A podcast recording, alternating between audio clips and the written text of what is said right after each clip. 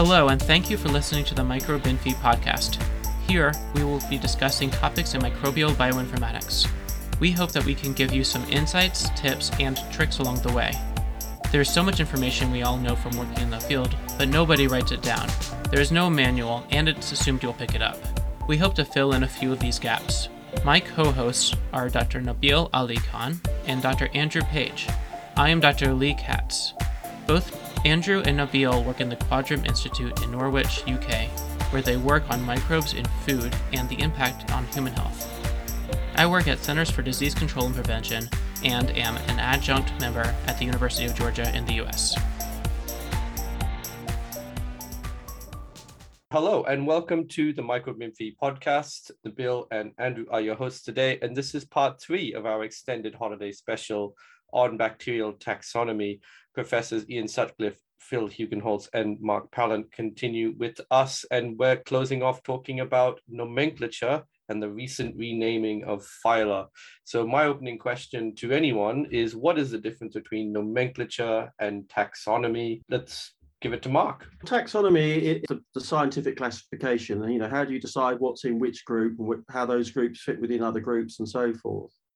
Nomenclature is just how do we stick a label on the things that we have discovered or that we've circumscribed. And traditionally, taxonomic nomenclature has relied on Latin as the kind of lingua franca that was the language of the science at the time of Linnaeus. Linnaeus used Latin and Greek roots. So the names that we have used for bacteria and for archaea are based on Latin and Greek roots primarily. That's one of the rules in the code. These names have to be presented as Latin. Often they're not. They're a long way from classical Latin. They're what we call Neo-Latin. They're made up in a way that they look like Latin words. That's one of the rules. In fact, if you look at the rules of nomenclature generally, otherwise, they're very lax. And in fact, they go so far as to say that you can use completely arbitrary coinages. You can do whatever you like, as long as you make them Latin. Now, the thing is, if you use classical Latin and Greek roots, you have to have a certain degree of understanding of how those languages work to do it correctly. And one of the big bugbears is that in Latin, adjectives agree with the noun in terms of gender. So if the noun is masculine, the adjective has to have a masculine form. So, for example, in Staphylococcus, aureus, we have aureus has to agree with the ending coccus, because they're both in the masculine. So we couldn't call it Staphylococcus aurea or aureum, because that would be bad Latin. But the problem is that most people now are not learning Latin at school. They don't have any familiarity with it, and they just don't appreciate these issues. And so there are a group of nomenclature experts who say, well, we know how these rules work, and you must apply them. And people, when they want to name a new species, they have to go along and make sure that they comply with that. It turns out, of course, that even the taxonomists of yesteryear didn't know their Latin and Greek well. There are still some validly named species that break the rules, have a genus name that's in the neuter and then an adjective that's in the feminine form, and they haven't been corrected. And one can argue, is this important or not? In some ways, you can argue it. If someone presented a paper and it was written in English, but they used slang, or they didn't bother with spelling conventions or grammatical conventions, that's a bad thing. We'd all say that was wrong. If we're going to do that, why don't we say that it's wrong to use bad Latin, malformed Latin or whatever? The other argument is that these are just arbitrary labels. And one of the things that the code makes clear is that they don't have to actually mean what they say, and they don't have to mean anything. So the fact that we call Haemophilus influenzae, we still do that, even though we now recognise that it has nothing to do with influenza. And the code makes clear that you can't just go and rename something because your knowledge increases about its phenotypic properties, or you can't broaden or narrow the way in which the name is placed because of that. If it turns out that you called something, we've done it. We've called things the equivalent of chicken shit microbe. If it turns out that chicken shit microbe actually occurs in pigs as well, we don't go back and rename it. We just keep the original name. And so when you look at the fundamentals, really, that's all there is to it. They have to be Latin, and you can draw them from wherever you like. There is a whole incrustation of recommendations that say, well, when it's a Greek root, you put an O between it and the next root. When it's a Latin one, you put an I and all this sort of stuff. But these are just recommendations, and they couldn't be ignored. And in many ways, they're just fussy and they're actually intimidating to people, off-putting. And I think it's time that we actually swept this away. I'll speak a bit in a moment about an even more radical plan to sweep it away, but at the very basic, we can just say that let's just stop being quite so fussy about the way in which descriptions and names are, the way in which names are formulated and described. Well, actually, now I want to hear your radical plan, but for sweeping it all away. But no, just I was going to add that I, speaking very personally, so not speaking as chair of the ICSP, but for myself, I'm pretty relaxed about this idea of Latin being what one might call approximate Latin, rather than perfect Latin, because at the moment we have a small group of people who serve the bacteriological and archaeal communities very well by checking the formation of names. But the reality is that probably maybe in a decade's time, that's a dwindling band of people by their own admission. And the reality is that in probably a decade's time, there'll be very few people that can recognize whether a name is malformed or not. And actually, I think by then we will just get on with it. If the name sounds vaguely like a Latin binomial, we'll accept it as a valid name. And actually, it's worth, it won't happen quickly, but it's worth pointing out that the code itself, the code and nomenclature that the ICSP looks after, is a living document. It evolves over time.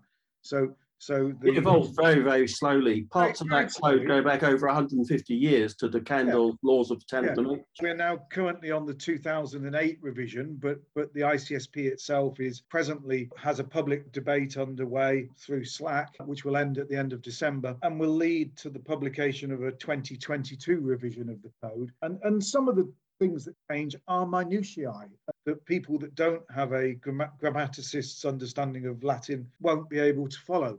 You know, it is a code that evolves over time. And I can certainly, casting my eye, you know, more than a decade into the future, see it evolving to a point where the requirements on absolutely perfect Latin perhaps get relaxed. Well, those requirements aren't even in the code. It just says the words have to be Latin. It doesn't say they have to be perfect Latin.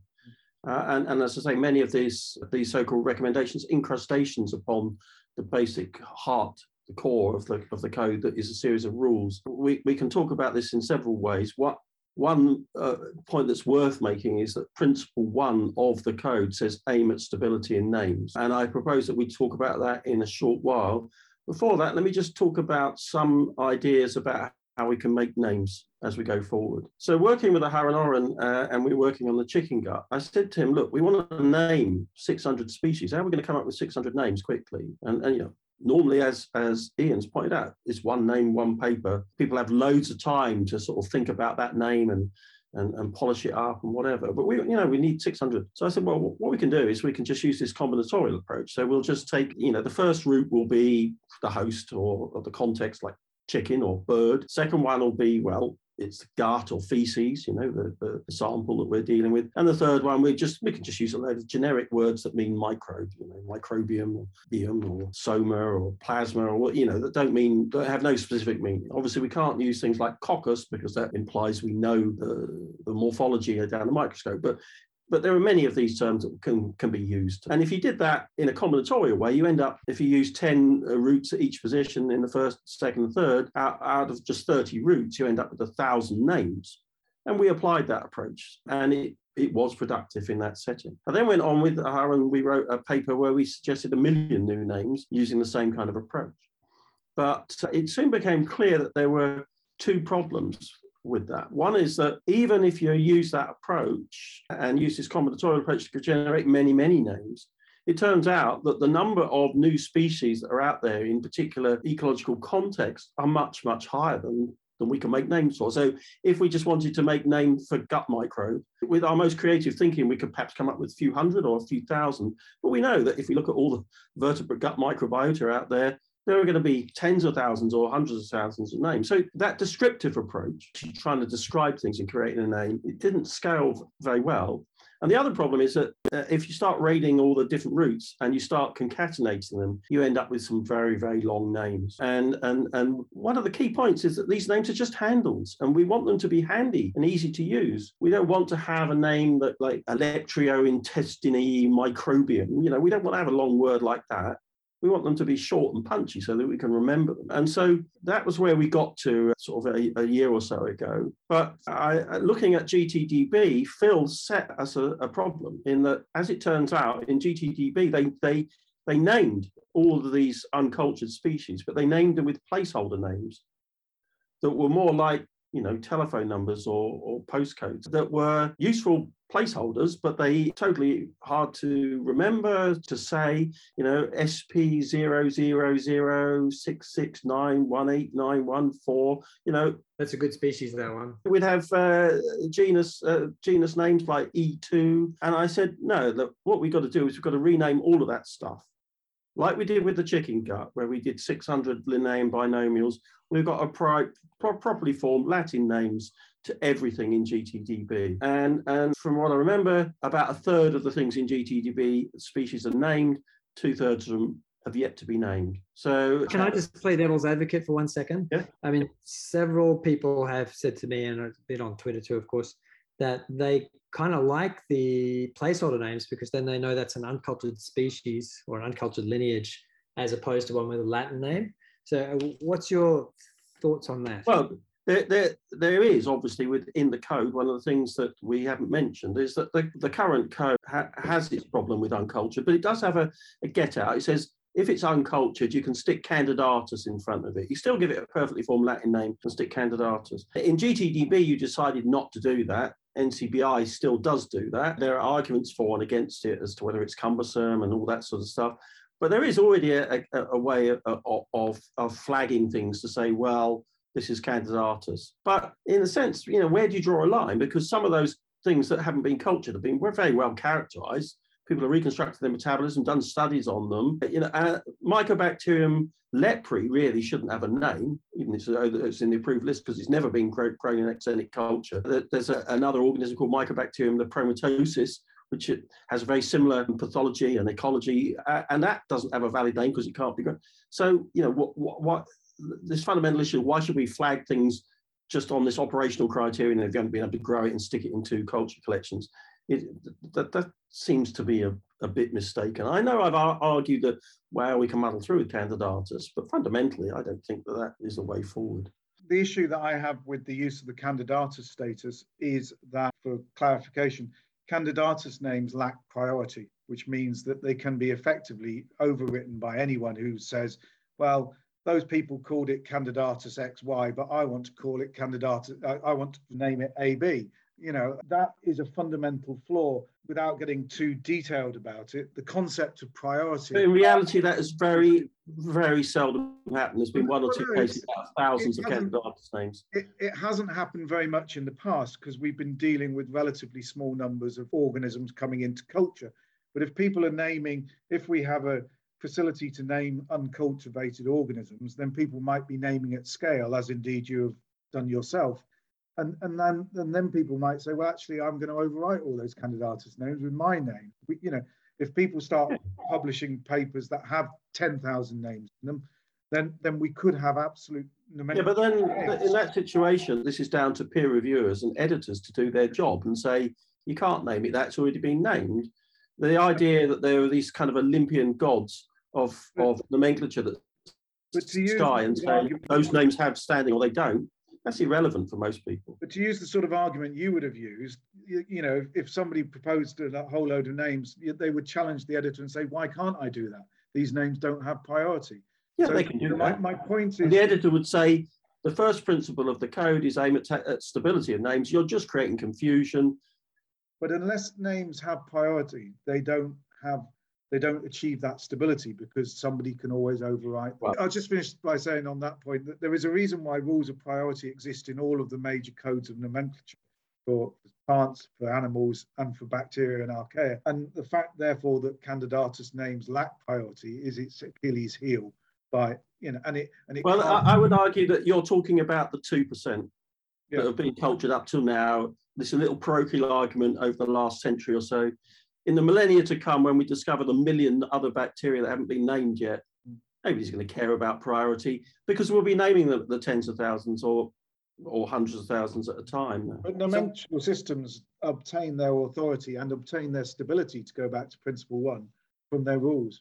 So yes, the SEAT code was mentioned there, and I'll probably explain this as quickly as I can through some historic context. I made a gag when we were talking earlier. It was a cheap gag, but it was a good one, that the committee should really be better called the International Committee for the Systematics of Cultured Prokaryotes, and the code itself would be better off called the International Code for the Nomenclature of Cultured Prokaryotes. That's because Rule 30 of the code places culture at the heart of the ability to validly name bacteria or archaea under the current system. And that, of course, creates this headache. It's been an elephant in the room for a long time now, that we cannot validly name uncultivated organisms. So one of the first people to really sort of take this on, Ramon Rosselló-Móra and Kostas Konstantinidis, I hope I'm pronouncing Kostas' name right there, published a fairly provocative article in ISME Journal about this. And about the same time, Barney Whitman published some very high-profile proposals to amend the code and nomenclature that would allow the use of genomic sequence as type and would therefore bring uncultivated organisms under the aegis, under the umbrella of the code of nomenclature. Personally, I was in favour of that, but when it went to the vote of the ICSP, it became very clear that the majority of the ICSP were not. The two-thirds majority of the voting members of the ICSP voted down the Whitman proposals, and that meant that the code stayed as it was. It meant that the valid naming of uncultivated taxa cannot be achieved under the ICNP. And so it became inevitable, based on that, I think, that a separate code and nomenclature that would allow the valid naming of uncultivated taxa would be developed. And a group of people has been working on that. In interest of full disclosure, I am one of those people, and so is Phil. So we have been working on the development of a parallel code of nomenclature called the SEAT code, which would allow the naming of uncultivated taxa and provide a naming and nomenclatural framework. A manuscript describing with the first draft of that code, or version one, should we say, of that code, is currently under peer review. So people interested in the SEAT code can find out about a bit more about it through the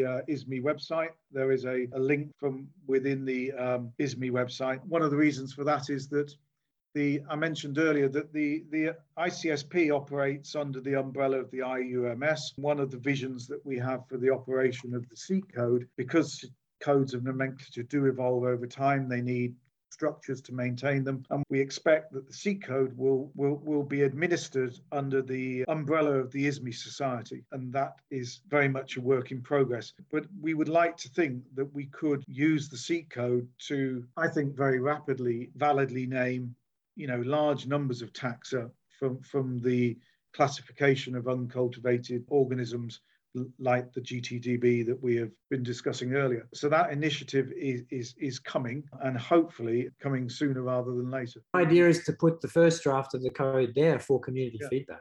Yeah. I think. But how could you have published a paper without having done that first? I think you can compare us actually to where we were in 1948 with cultivated organisms. So in 1948, the first draft of what became the bacteriological code was published, if my memory is correct, initially in Journal of Bacteriology, and then there was a mirrored publication in what was then the Journal of General Microbiology. And that said, well, this is a workable code, and then the community got on with it. But the world's changed since then. They didn't have preprints in those days. They didn't have this, basically you sat on what you were doing until the last moment and then published it. And everyone agreed, oh, you are the expert and we can't query you. We live in the age of Twitter. We live in the age of democratization. And SEAT code really is, it's not shown itself in a great light by the fact that it's hidden itself away. You say there's a website, but there's not much on that website to tell you what's going on. What I hear down the grapevine is that they've arbitrarily drawn a QC boundary to say, well, we're only going to allow you to name these things. So they've trampled all over the whole idea of freedom of taxonomic thought. And so it's a code of taxonomy rather than nomenclature. I personally welcome SEAT code in principle, but in practice, I'm a bit concerned about the way it's being rolled out. I think it'll evolve. I think it may evolve fairly rapidly. We need to put the structures in place to allow that. We are reaching out to the community. In February 2021, we had online workshops that were attended by many hundreds of delegates, which, frankly, having been to taxonomy sessions at physical meetings. You're lucky if you can get 50, you know, so we did reach a reasonably good audience with those. And the draft, the very first draft of the code was made available as reading materials that were available to participants in those workshops. So in that, and we did get very useful feedback from the community. It was largely supportive. There were bits that had to be taken on board by drafting. I think the complexity of the document, you know, we are, I absolutely take the point that you could argue we are a self-appointed cabal of pretend experts, but I think the complexity of the document has required that perhaps centralized approach to coming up with a workable first draft. And now what will happen is we will take feedback from the community on how to make it an even more functional document and more suited to people's needs. I personally was less enamored of setting sort of QC thresholds, but I absolutely understand the idea that if you start with high QC thresholds, you can relax them in line with the demands of the community. If you start with lax standards and inadvertently unleash a chaotic situation, that might do more damage than good. I think we should look to see if we can put it up on the website and, you know, maybe just the whole C code on the website. We could probably do that while it's still in review, right? I mean, the C code is actually in the supplementary material because it's too long to go. It's actually a brief communication to sort of explain why we're going in this direction, and then the C code is published in the supplementary material. Well, that immediately creates concern on my part. But why do you need to have such a long C code? You know, basically keep it as brief and terse as possible. And one of the great glories of the current code is when you throw away all the recommendations and just look at the rules. It's really quite short and simple. And adding complexity and making it harder is not the direction to go, is to, you know, to pare back and say, let's have a minimalist approach that works rather than put layers upon layers upon layers. Yeah, we definitely welcome feedback on that, I think. All right, Mark, you have been mentioning arbitrary naming of species. What do you mean by that? Well, if you look at the code, it says that you're allowed to use arbitrary names. And even if you go back to Linnaeus, the link between the name and the description was often opaque. And there were plenty of examples of arbitrary names over decades or centuries being used in taxonomy. If you look at the problem of scale, that we've got 30-odd thousand, 40,000 species to be named in GTDB, the most recent version, and Phil said there's another 17,000 coming in the next version, if I remember correctly. Using the descriptive approach doesn't scale. You know, even if you spent 1 minute thinking, well, I'm going to think of a Latin name that means something for each of those species, you'd have months of work ahead of you. And so what we need to do is come up with a completely new approach, a fresh approach, one that can fit in with the requirement that we have Latin names that look like Latin names, but are just arbitrary. They're just handles that we can use. And what we want when we want handles is things that we can grasp. So what I did was, and you've helped me with the coding, I learned Python at the age of 61 to make this happen, is we just take the beginning of a load of Latin words, first five letters of all the words in the Latin dictionary, dereplicate that, and then shove on a load of Latin endings that can be used to form feminine nouns. And then we check and we search through 6 million entries in the English Wiktionary to make sure those names have never been used before, search them against all the names that have been used in taxonomy, make sure they've never been used before, and end up with 60,000 odd names that we can apply to these unnamed species. We've done that, we've released a preprint, we've released the names. We've even gone so far as the traditionalists who like to see proper written protologs. We've even created proper written protologs. The list of the document that has all the protologs for the new names for bacterial species and other taxa is over 10,000 pages long. And so I put that out to the community to say, look, these are nicely formed names. They look like Latin names. If you don't know Latin, you wouldn't be able to tell they weren't actually formed from proper Latin roots. But they're short. They do the job. What do you think? And we had a Twitter poll, and it was basically 2/3, 1/3. 2/3 of people said, yeah, this is better than placeholders. 1/3 of people obviously didn't like it. And it's out for review at the moment. It's available as a preprint. As far as I can see, this is the only, I can't see any other way in which we can name the number of species and that need to be named at the scale needed, and stick within a kind of Linnaean, you know, well-formed Latin name framework. I'm largely in support of this audacious plan, although the microbial ecologist in me does like things like the halo something or other, because then I know something about it. And I fully take on board the fact that the name does not have to capture the physiology. But I would say that the next iteration could actually be improved by looking briefly at the genome. We do have the technologies. For instance, if the genome contains the gene MREB, that's a shape determining protein. So then we know that it's not a coccus. If it doesn't have MREB, it's likely to be a coccus. We could look for sulfate-reducing genes or other genes that you could actually guide those names a little bit if we wanted to capture that. Because we do have the blueprints. We do have ability to rapidly screen them and pull out key genes that would help. And I totally take the point that a name just has to be a nice-looking handle. It doesn't have to reflect the taxonomy. But I am a little concerned with the early iteration of this, where we put words, you know, Cacoplasma, and then there was other names that were pretty similar. And I did notice that, but I think now in this latest iteration of Arbitrary, you actually selected it to be as phonetically distinct from each other as possible. And by the way, plasma, I would look for genes, the absence of cell envelope genes to indicate that it doesn't have a, maybe just as a cell membrane like a mycoplasma, because I would have thought plasma would be attached to that kind of organism. I'm broadly supportive of this. I absolutely agree that it's a very practical way, pragmatic way of naming at scale.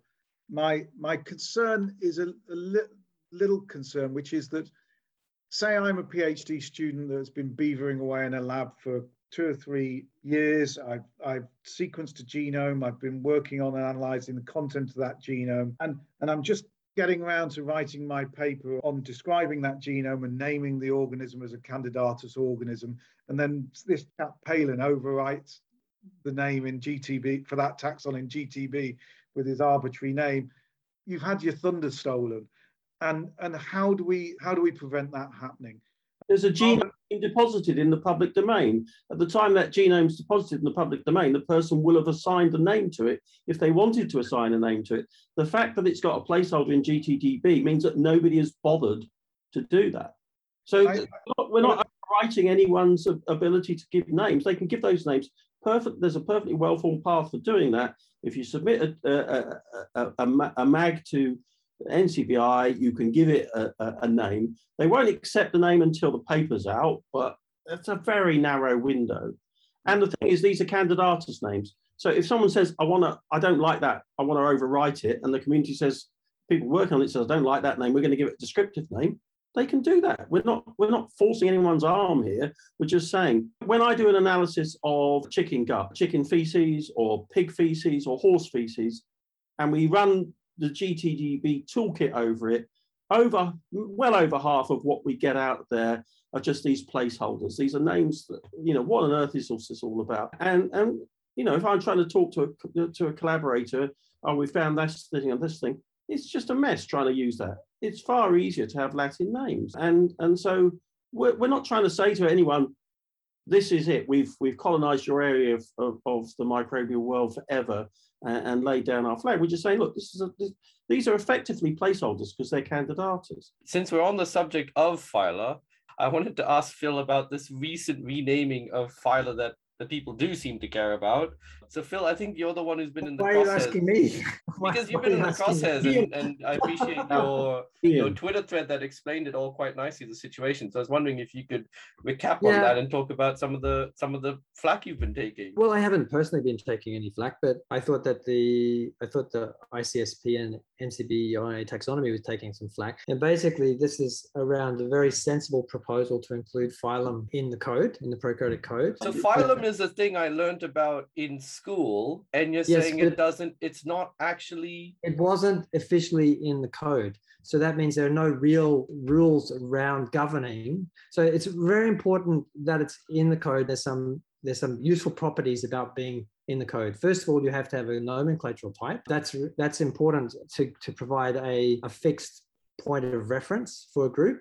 And I draw your attention here to, because phylum wasn't officially in the code, you could define a phylum pretty much as anything without any nomenclatural type. And so you have these thing, and I'm as guilty as any for naming phyla without actually saying, well, what is that connected to?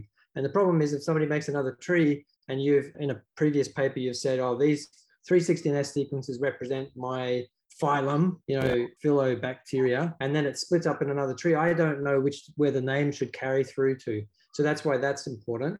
And it also has no priority if it's not formally recognized. And we've seen that multiple times where the same group is given multiple different phylum names. So it's actually a long overdue and important process for the ICSP, which voted on this last year. So everybody said, yes, we'll take on the rank of phylum. And then there were some specific questions. So in the prokaryotic code, all of the other ranks have fixed suffixes, or the higher ranks. So you have ACA for family, you have ALES for order, you have EO for class. And so to standardize, you want to have a standardized suffix for phylum, which was voted on as OTA. And then in order to apply this, then the other thing is to make the nomenclatural type a genus. That was the other vote, which is the same for family, for instance. And so family has a type genus. This is fine for the majority of phyla, because if you look, these non-official phylum names are often built off the first genus or of an early genus that's described in that group, like Nitrospirota or Nitrospirae, depending on to use the old or new name, is built from that genus name. But there are a couple of really important exceptions, and that's the Proteobacteria and the Firmicutes, and that's what's got everybody in a big pickle, because if you follow the new rules, then the Firmicutes become the Bacillota after Bacillus, and the Proteobacteria become the Pseudomonadata after Pseudomonas, and that's what caused all of the big Twitter furor over. And I was the very funny comment about from some wit saying that I made a straw poll asking people what they would like. And it was the same as when people were up in arms about Pluto no longer being a planet, and they made a poll and everybody said, no, we want it to be a planet. And so that's what's happened. The majority of people want to keep Proteobacteria and Firmicutes. And there's another little interesting twist before I hand over to people that know more about nomenclature than me. And that came from the idea that, you know, in GTDB, we've recircumscribed what proteobacteria are. So now in GTDB, proteobacteria are just the alpha, beta, gamma classes. And we've somewhat recircumscribed Firmicutes as well. So some people are saying, actually, we would like a different name, so it's clear that it's a different taxonomic entity. So that's an interesting consideration as well. If you look at the definition of Firmicutes, it just says a phylum for gram-positive bacteria. And that was how it was described several decades ago. And what is slightly concerning is that when these new names of phyla were published, they just said, oh, it's going to be called Bacillota, but it's got the same description as Firmicutes.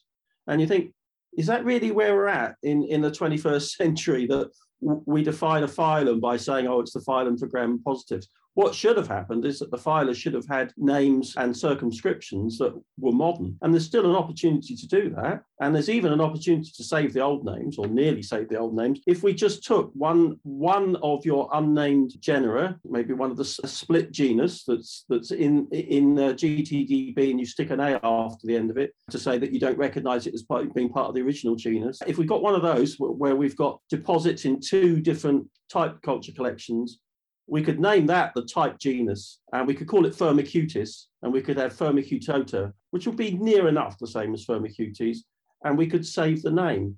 But it's just this, the trouble is that the people that do this stuff are not creative people. They're very much driven by rules, and they have to follow the rules, and they have to roll those rules out.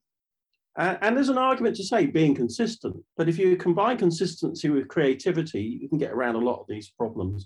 So I'm half-minded to go and do that, actually, just to publish a paper that says, here's a new genus called Firmicutes, and here's a new genus called Proteobacterium, and we'll name a new phylum after it, and we'll circumscribe the phylum using the techniques of GTDB rather than waving out and saying, oh, it's the phylum for gram-positives. Sometimes the nomenclature experts do get themselves into a situation where they say, we have to make this right, and we don't care whether the community cares about the changes. 20-odd years ago, Hans Truber did this, where he said, oh, there's a load of bacteria that have been named where the species name is actually a noun, but it describes a thing. It doesn't say of the thing, it describes a thing. So you're calling this bacterium a pineapple rather than saying of the pineapple, and we must change that.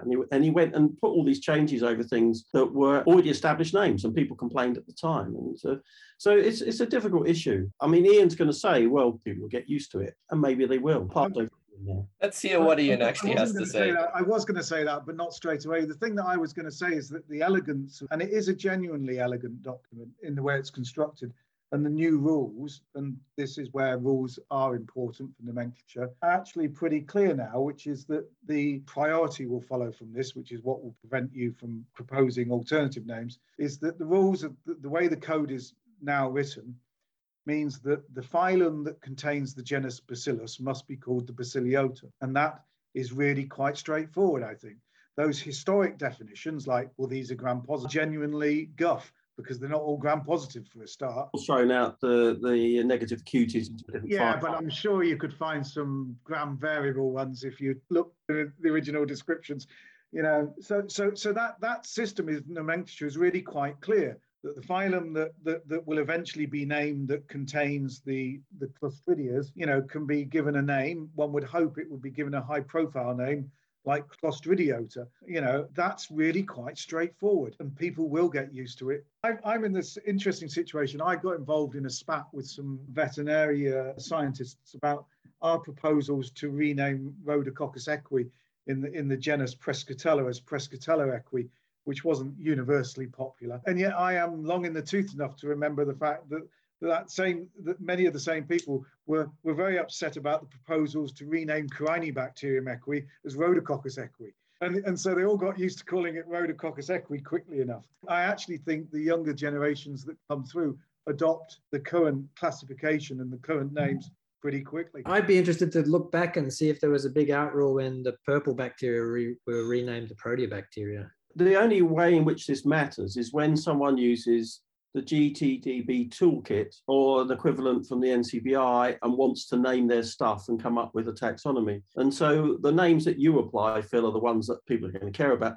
The idea that someone in authority has named it that doesn't really have any impact. It's what actually happens. So if you go to the NCBI taxonomy, Firmicutes are still there. For proteobacteria, they haven't actually, there's no pseudomonota in the NCBI taxonomy at the moment.